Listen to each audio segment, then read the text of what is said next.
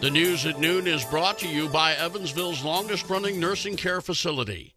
Put your trust in Good Samaritan Home. Let our home be your home. Learn more at goodsamhome.org. Your tri state weather today sunny and warmer, high of 77. Mostly clear tonight, 55 for your low. And on Friday, mostly sunny and breezy during the afternoon with a high of 78. Right now, 69 degrees at 104 FM WIKY.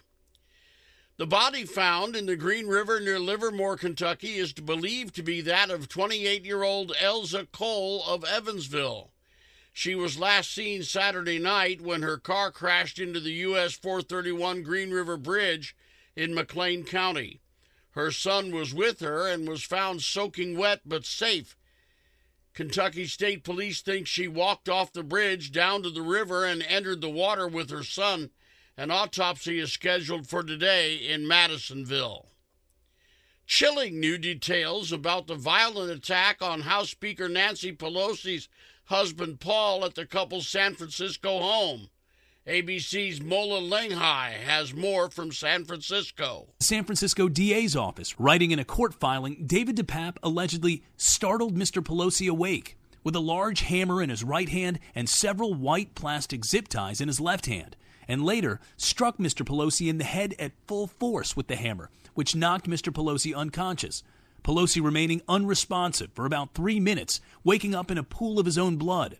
Prosecutors say DePape told authorities he was on a suicide mission, that he planned to target not only Speaker Pelosi, but other politicians. Mesker Park Zoo officials say they moved all their birds indoors after avian flu was discovered nearby.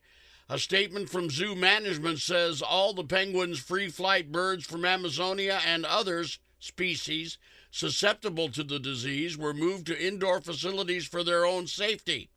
Highly pathogenic avian avi- influenza was detected in a wild pelican in southern Illinois, about 80 miles from the zoo. The birds will remain indoors for a minimum of four weeks. The Salvation Army Red Kettle kickoff starts tomorrow morning with something brand new called Tip Tap. Alex Rahman, the Director of Community Engagement, explains. Just like uh, the tap and pay at your uh, your local store where you hold your phone or your credit card gives you a couple beeps to let you know that it's scanned uh, and it's set in a couple individual denominations your choice 5 10 or 20 dollars their goal this year is to raise $310,000 to help support Toy Town. For more information or to volunteer as a bell ringer, go to WIKY.com, click on news, and follow the link to this story. A referral from the Kentucky Internet Crimes Against Children Unit Task Force initiated an investigation on an Evansville man. A search warrant was obtained and served Wednesday morning to a home on Maxwell Avenue. 67 year old Ralph Durden was arrested based on the items that police found. He's charged with possession of child pornography and was booked into the Vanderburgh County Jail.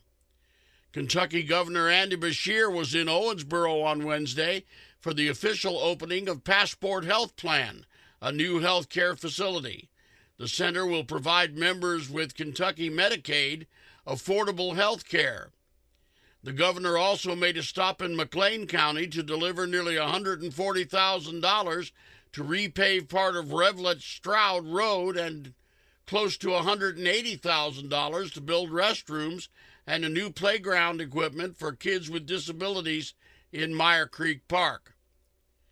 With less than a week to go until the midterm elections, former President Obama made a campaign stop in Arizona on Wednesday ABC's Taylor Tasler spoke to those in attendance. Hundreds of Phoenix residents attended the rally, including Howard, who says he's putting his support behind the Democrats in the state because he's fearful of what could happen if an election denier were to win. I am just terrified, though, when I see other people tell what are literally lies to the media. Uh, and, uh, and when I see the lies propagated in the media and social media, it just terrifies me. And then uh, the crop of election deniers that are going to be on the ballot, oh, goodness. During the rally, Obama stressed that democracy was on the ballot this year, alluding to many of the Republican candidates in Arizona who've supported election fraud claims. Taylor Tasler, ABC News, Phoenix. The city of Evansville's official Christmas tree will arrive at the Civic Center tomorrow morning. Industrial contractors donated the crew and the equipment to cut down the tree. It'll be escorted by members of the Evansville Police Department. The tree will be decorated with about 25,000 lights and topped with an E for Everyone ornament. The official lighting ceremony will be November 17th at 5 p.m., with Mayor Winnecke doing the honors. The largest number of displays ever is about to become the 29th annual Ritzy's Fantasy of Lights. Volunteer technicians from the IBEW and the NECA got the displays out of the new storage building last week and position them in Garvin Park. This week, on Saturday, they'll set them up to make the connections and bring the 72 displays of Holiday Light Show to life. Ritzy's Fantasy of Lights runs nightly from Thanksgiving to New Year's night and benefits Easter Seals Rehabilitation Center. Teva Pharmaceuticals agreed today to pay hundreds of millions of dollars to New York to settle claims stemming from the company's role in the opioids crisis.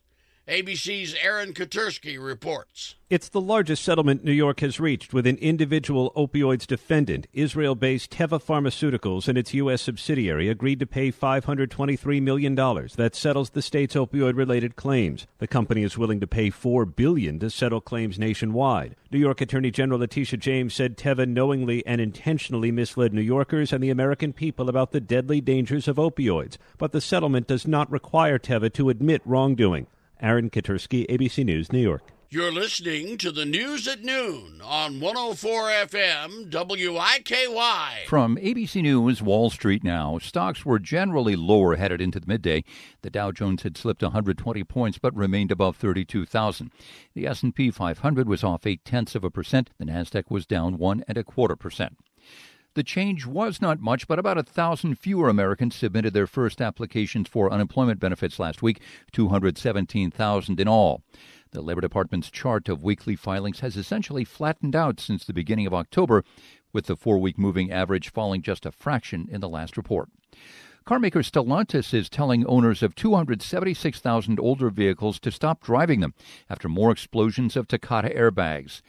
Those vehicles were recalled in 2015 but still have not been repaired. Things just couldn't get much worse for Peloton, the maker of connected fitness equipment. The company posted a heavier than expected loss for its fiscal first quarter. Its share price has fallen 75% this year. Jim Ryan, ABC News.